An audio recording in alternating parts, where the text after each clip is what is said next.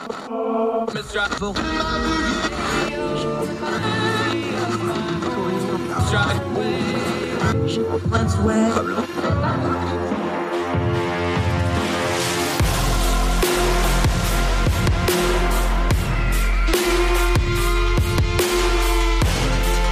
your host, Andrew Donaldson. This is Heard Tell. Ah, welcome back to Heard Tell. Okay, one of the long running stories of the last 18 months is actually something that didn't happen. We're going to recap and talk about it with our friend Charles Brand. He's a Young Voices contributor. He's doing the studying thing at GW Law. Really impressive young man. Excited to talk to him. Charles, how are you, my friend? Great to have you. I'm great, Andrew, and thank you for those kind words. Thank you for having me on. Appreciate it. You did some writing about the hot, one of the real hot political topics, and then it came for naught, and then all of a sudden it's amazing. The Senate and the House are out of session. Nobody's been talking about this for about two or three weeks. Ain't it funny how that works out? We're talking about the filibuster, of course. Let's start big picture though, because now that this has died down, now that we listened to this for two years, and Joe Manchin's going to end the republic, and da da da da da let's just start simple and work back mm-hmm. through this because I think there's a lot of lessons to learn here. Uh, but start with what the filibuster is, not the buzzword, the actual device as a legislative tool for the United States Senate. Absolutely. So the Senate filibuster is the 22nd rule of the Senate. Um, and it provides that 60 votes, 60 senators, are necessary to invoke what is called cloture, which essentially uh, is a motion to end debate on a bill and to put that bill on a conveyor belt to passage. Over the years, um, unlimited debate has uh, been pretty universal in the Senate, going you know all the way back to the founding. Uh, but the modern filibuster really didn't come apart, uh, come about until 1917, when under the pressure of um, Woodrow Wilson, the uh, Republicans in the Senate acquiesced and allowed uh, cloture to be put in the Senate rulebook. In the 1970s, uh, the threshold was actually lowered from 67 senators, so two thirds of that body, the same amount constitutionally required to ratify a treaty, from uh, to, to, to 60 votes, which is now three fifths of that body, which is seven less, of course. So it's less onerous than it was in the 1970s. So, in sum, the Senate filibusters, the 22nd rule of the Senate, um, and it imposes a supermajority requirement on the passage of traditional policy based legislation. I say traditional policy based legislation because there is um, a carve out for the filibuster provided in the Congressional Budget Act of 1974.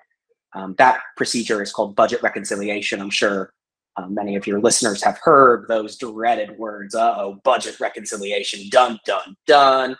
um, you know, what is Joe Manchin okay today, or what is Kyrsten Sinema okay today?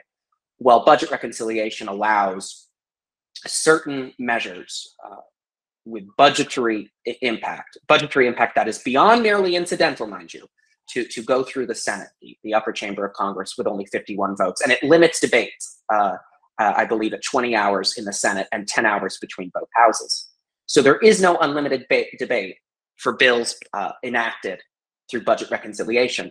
But the Senate Byrd Rule, another institutional norm of the Senate, prevent senators from lodging policies into budget reconciliation bills, generally speaking. Those measures have to be, strictly speaking, budgetary.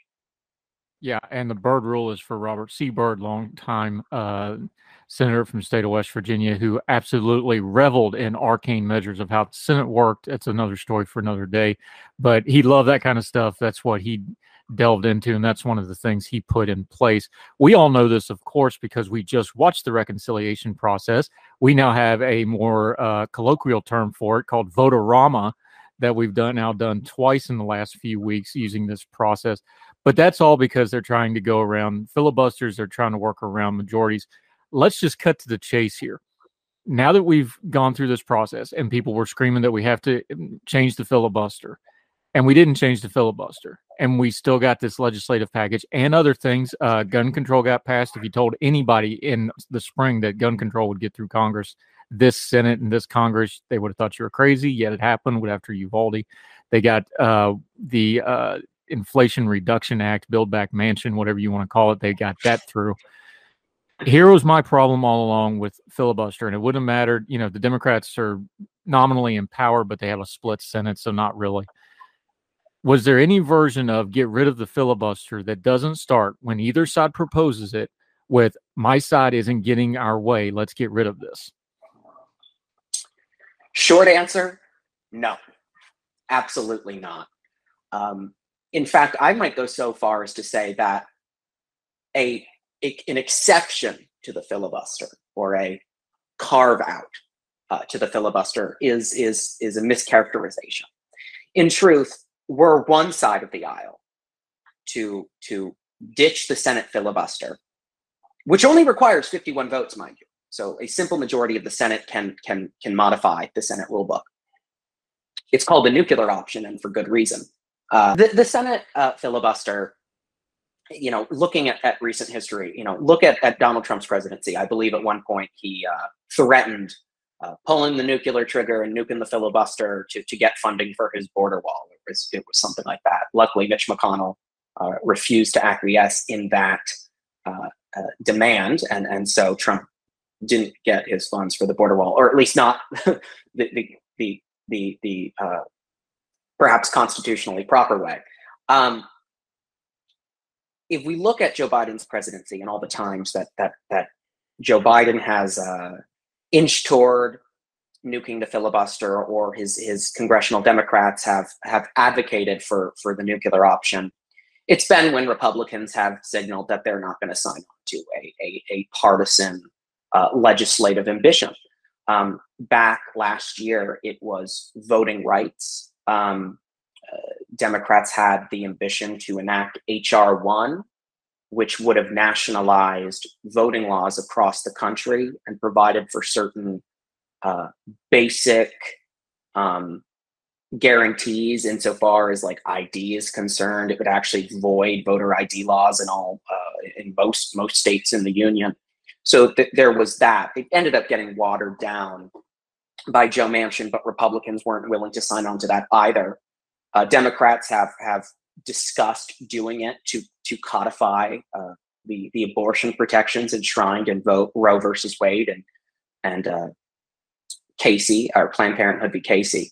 Um, but Kyrsten Sinema and Joe Manchin have been resolute in their uh, their um, their loyalty to the filibuster and in, in, not abandoning that role. So, just looking at modern history, we can see that it, it would appear the nuclear option is only invoked or only threatened when one side's agenda is stymied.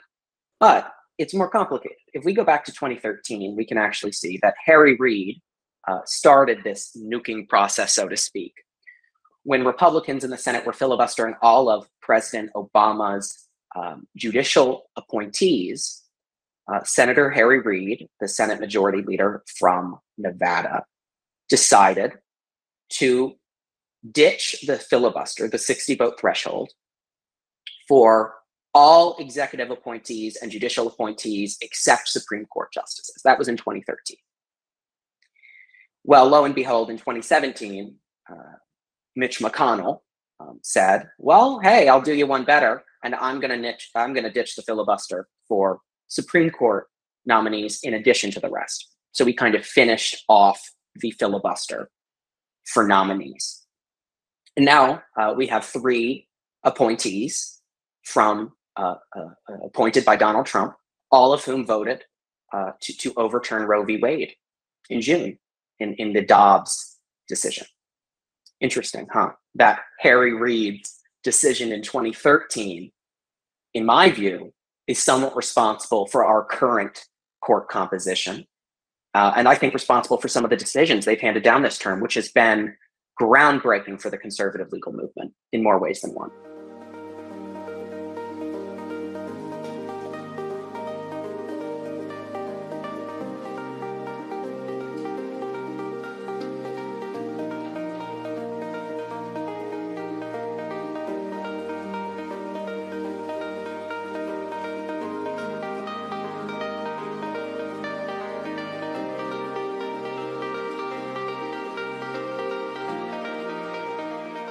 Yeah, and isn't this come down to when you start talking about something that is a rule? You mentioned it's the 22nd one, so it wasn't the first, and it's not going to be the last rule of the Senate.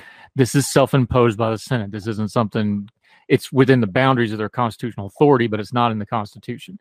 This is something that they've already done carve outs for they've talked about doing other carve outs. That's the argument that they were pitching Sinema Manchin going, okay, well, we'll just do a voting carve out, or we'll just do an economic carve out, or we'll just do a you know purple hippopotamus carve out, whatever the case is going to be next week when we come back again.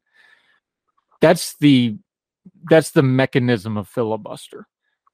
The overall picture of the filibuster, though, and Joe Manchin basically made this argument in defending it, was look at how the Senate functions if you look historically trend wise, the Senate and Congress and the presidency, the the triplicate where one party has all three is usually short lived. The American people kind of like because of their voting record, whatever they say in polling, they like split government. They they kind of like the gridlock. So when you've got like a 50-50 Senate, is it unfair to say it's it's kind of hard to argue that you need to get rid of this rule because you have a mandate for such and such when you have a 50 50 Senate to start with and an American voting populace that has a habit of splitting the government uh, pretty regularly after somebody has control of all three branches, at least over the last 20 some years. I think the American people are definitely a fan of supermajority requirements uh, for, for, for voting, at least with respect to the filibuster, in that you know, maybe Democrats were disappointed, or, or, not maybe, they were extremely disappointed by some of the things that, that they were not able to enact. The solution is obvious, however. It's uh, elect more Democrats in the Senate. You'll recall that uh, in November 2020, Democrats lost very winnable Senate races um, in Maine, um, in North Carolina, and I'm sure there were others as well. Um, they could have uh, gotten together in an alternate on an alternate timeline, sufficient votes to to ditch the Senate filibuster, enact HR one or something similar, uh, in addition to to build back better in, in its in its original form, which would have been you know just massive in terms of the cost. Um, so too would Republicans have had victories in, in, in you know between 2017 and 2018. Donald Trump could have perhaps passed a nationwide right to work law uh, he could have maybe secured additional funding for the southern border, uh, changed immigration policies.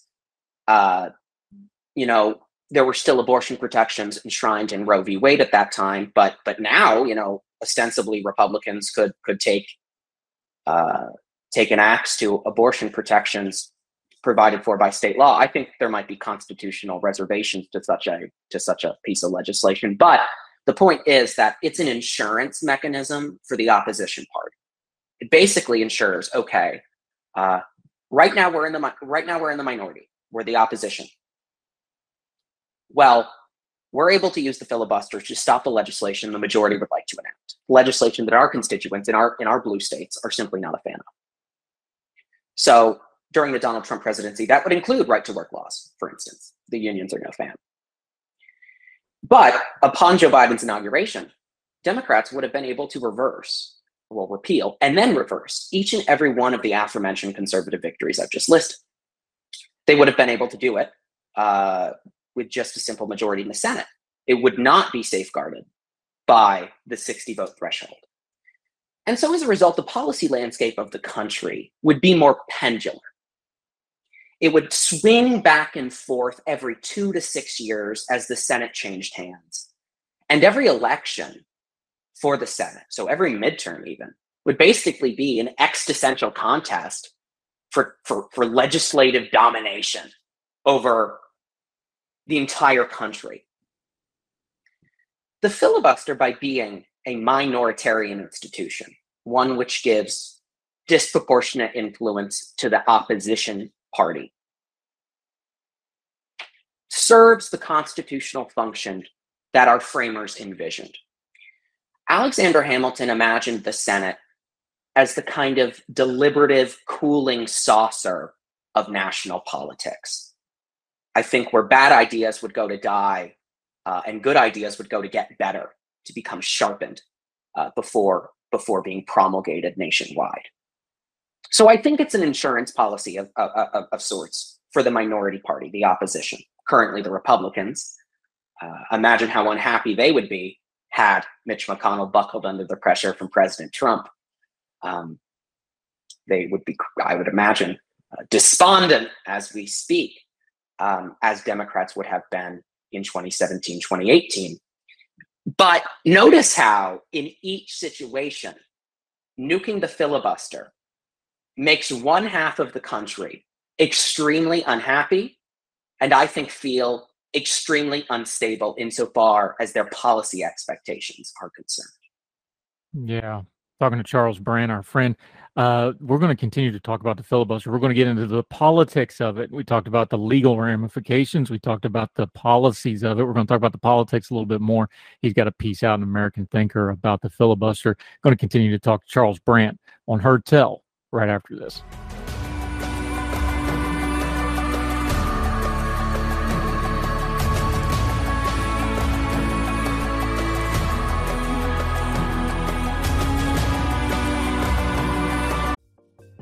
Folks, if you've listened to the Heard Tell program, you've heard our friend Gabriella Hoffman, but you need to make sure you're checking out her podcast, District of Conservation. It's a podcast exploring the nuances of true conservation efforts from DC and beyond. From topic discussions to exclusive interviews with conservation and energy newsmakers, Gabriella keeps listeners appraised of the latest news stories while elevating important voices. Listen to the District of Conservation on Apple Podcast or wherever podcasts are played.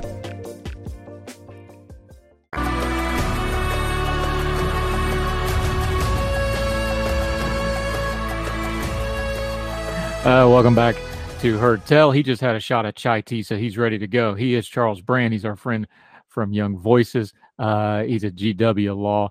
Uh, we talked about the mechanics of this because it is a Senate rule, and those kind of get arcane and, and nuts and boltsy and wonky real quick.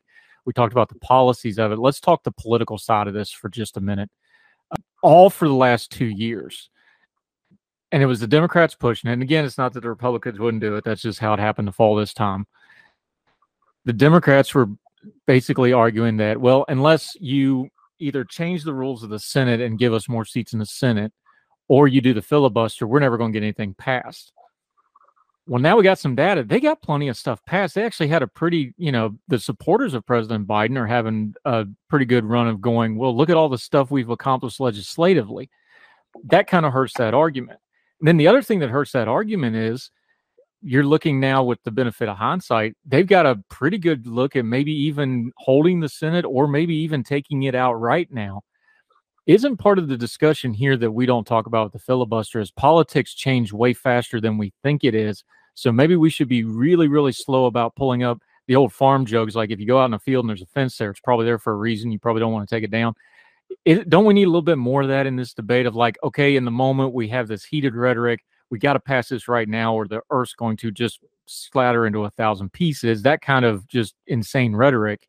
Mm-hmm.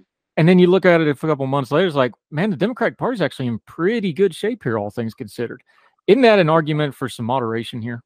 I think that's a great point. I mean, look at Joe Biden's legislative achievements. Uh, even if you disagree, I mean, he he has been uh, or, or, rather the Democrats in Congress have been relatively prolific these past two years. They passed uh, 1.9 trillion, trillion in spending uh, through the, the American Rescue Plan. Uh, they passed about, uh, I think, 900 billion, about a trillion dollars in infrastructure spending, something Donald Trump could not get across the finish line. Um, and they just recently okayed, I, I, I, think, about 700 billion in, in taxes and spending uh, for for predominantly the climate lobby.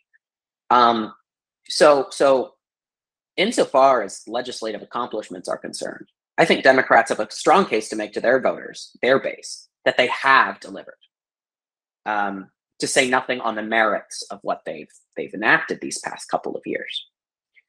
But I think you're right. Oh, you know, it's how how often have we heard this? Oh, if we don't nuke the filibuster, we're not going to get anything done. Republican obstructionism will will define the entire Joe Biden presidency.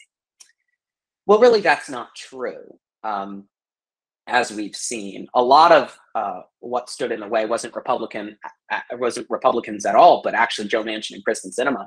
Um, she, uh, I think, took out certain um, equity provisions that she wasn't a fan of as, as they were going through budget reconciliation, and, and, and Joe Manchin slipped in a couple provisions that might, you know, sweeten the situation for for uh, you know, oil, you know, getting oil permits or, or, or things like that. But, but yeah, I mean, the, the legislative record here suggests that they didn't need the filibuster. Um, they perhaps needed the filibuster to enact the original version of Build Back Better, and had you know Sara Gideon beat Susan Collins in 2020, um, you know we might be having a very different conversation right now. But she didn't. She didn't. And Joe Manchin and Kyrsten Sinema, uh, both of whom represent uh, you know relatively conservative states, calculated that it, it simply wasn't worth it, perhaps for political reasons, but also I think for institutional reasons.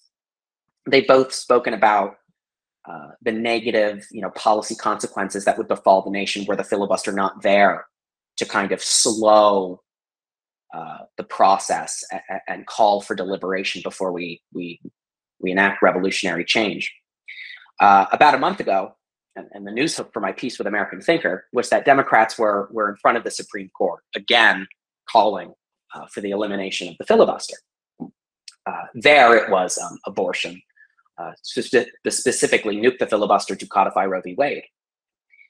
Um, what's somewhat short-sighted about that, uh, you know, proposal is that it's not even, uh, you know, constitutionally certain that the federal government could regulate abortion if it wanted to. Uh, prior to Roe, the hook was the 14th Amendment, which allows the federal government to enforce certain uh, fundamental liberties against the state governments. With that gone, there's really no independent basis for the federal government to regulate abortion or to provide access therefore, unless maybe it's the Commerce Clause. But that aside, what you see is a lot of screaming, a lot of our priorities are the most important and we need to pass them now. There's very little uh, pondering of the long term consequences. And when I say long term, I mean like more than two weeks. Um, it, it, you you mentioned that that Republicans or excuse me that Democrats could could hold on to the Senate or perhaps expand their majority and actually take their nominal majority to an actual majority. I think the polling suggests that that's totally possible. Some of these polls coming out of uh, Pennsylvania um, and, Arizona are just uh, seem pretty brutal. You know, Pennsylvania especially. It's equally likely, I think, Republicans could take the chamber um, and Republicans could take the House. And no, Joe Biden would be there to to to veto legislation enacted by a Republican Congress. Um, in 2024, that might very well not be the case. And this goes back to what I was saying before, where like you know we'd have a very we'd have very pendular policies, which wouldn't be good for the country. It wouldn't be good for taxpayers. It wouldn't be good for any person just planning their activity in the national economy. It's good to know, you know, what the law actually says.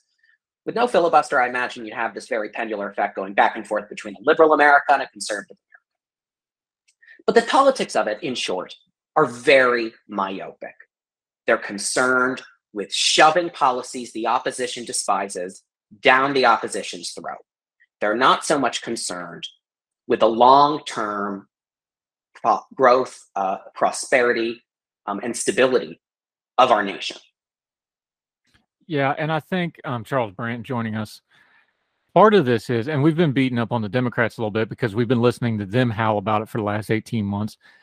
Let's not be myopic ourselves. Let's remember, and you touched on it in your piece, it was President Trump that, for the better part of almost three years straight, was howling at Mitch McConnell and them to get rid of the filibuster to push through all his stuff. McConnell uh, resisted that this is always going to be a bipartisan thing where whoever's in power and they don't have 60 votes, because I don't know that we'll get to that threshold anytime soon, at least probably the next few election cycles, certainly.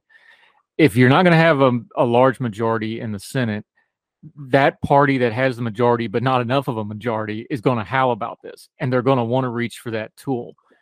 What's the institutional argument besides the partisanship, besides the I just want to do this?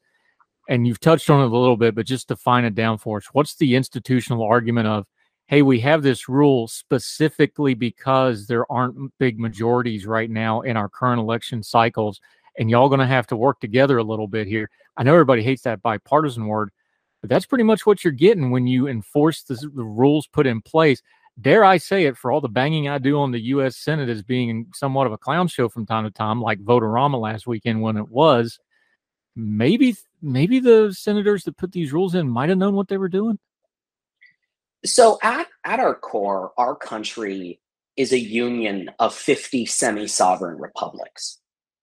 In his uh, famous dissent from a case decided in the early 1900s called Lochner, uh, Justice Oliver Wendell Holmes uh, expressed that the Constitution was designed for people of many different viewpoints, for people of many different backgrounds, for people of many different ideologies.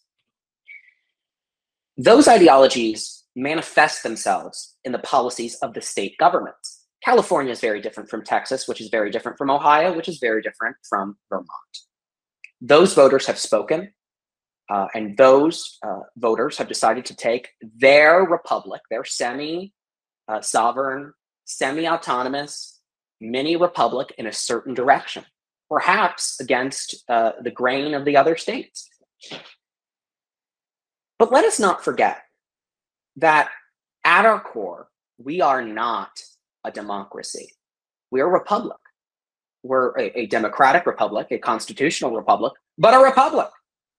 And the Senate was designed to be an anti democratic element of that republic, one which furthers the interests of the state governments, the states as institutions, often at the expense of popular opinion.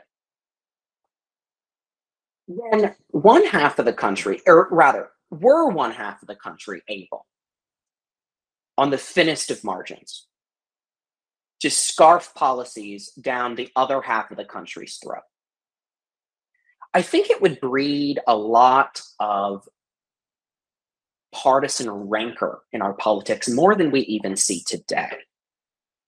You would have big states teaming up on small states like Wyoming, uh, like Vermont, like New Hampshire, like Rhode Island, um, like Alaska.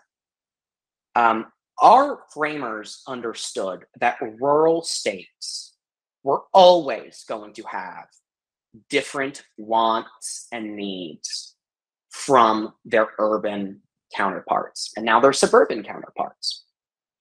And the Senate, which came about uh, through something called the Connecticut Compromise, a compromise between the big states and the small states as they were working together to draft the United States Constitution allowed the small states to have equal say to the large states, that of which they sorely lack in the House of Representatives. Mind you, California has over 50 representatives in the House. Um, itty bitty Alaska has one. Um, so the Senate in general was a means of ensuring equality among the states. The Senate filibuster is an even more onerous anti-majoritarian requirement on top of all. One which requires that there be a consensus among the states, a supermajority of states, before the country enact revolutionary legislation. I want to talk for a minute about the Civil Rights Act of 1964. This is a monumental piece of legislation, one that was instrumental in breaking down Jim Crow and its grip on the southern states of our country. But let's not forget that Brown versus Board of Education actually already required the states to desegregate with, quote, all deliberate speed, whatever that means. Um, they were slow rolling it for years. The southern states were, were, were slow rolling it um, uh, and and the Civil Rights Act, I think, really was what pushed the nation over the finish line to ripping Jim Crow from the roots up. By having to surmount a filibuster of Southern senators and getting, I think, over 70 votes in the Senate, the Civil Rights Act of 1964 was furnished with a super a, a, a, a, legitimizing quality to it. And what I mean to say is because the South was able to air its grievances for extended periods of time on the floor of the Senate, but the majority was relentless and was able to cobble together the votes to get the Civil Rights Act across the finish line and to President Johnson's desk the South, I think, was forced to contend with this legitimizing force of a supermajority. There's this scholar named Keith Whittington who has this kind of supermajority theory of constitutional legitimacy. The idea is that the Constitution is legitimate because it required a supermajority uh, uh, to come into law, a supermajority of our polity to enact it, to enshrine it as the fundamental law of the land. How is the filibuster any different with respect to just traditional policy based legislation enacted within the confines of the Constitution?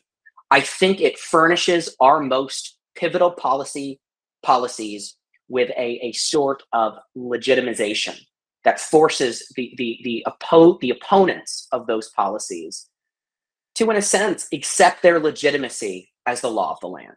And I think, with respect to the Civil Rights Act of 1964, having to get over those relentless, hours long Southern filibusters, and it wasn't just one per- person, it wasn't just Strom Thurmond.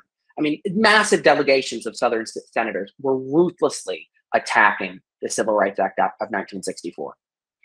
But the, the Republicans uh, in the Senate, in addition to the, to the kind of Northern um, Midwestern Democrats, uh, were, were, were quite uh, um, consistent and were able to get together those votes. And I really think it made it a lot harder for the South to resist desegregation much longer. Uh, since I'm on your Twitter feed, you can tell people all about yours. You can also tell them what you've got going on. Until we get you back, my friend, let folks know where they can follow you and keep up with what you got going on until we get you back on Heard Tell again. First off, thank you so much for having me, Andrew. It's been a great, uh, great opportunity. Um, your listeners can find me on Twitter. I'm Charlie Brandt 44, um, and um, you can also look out for my most recent piece in the Federalist if you're um, if you if you have that subscription. It's about the Democrats' most recent uh, plan to put term limits on Supreme Court justices. Great. We'll be looking for that. We will link to all those pieces in our show notes. Like we always say, read the whole thing for yourself, decide for yourself, and go from there. Charles Brandt, we'll have you back. Great job today. Appreciate it, my friend. Thanks so much, Andrew. Have a good one. Thank you, sir.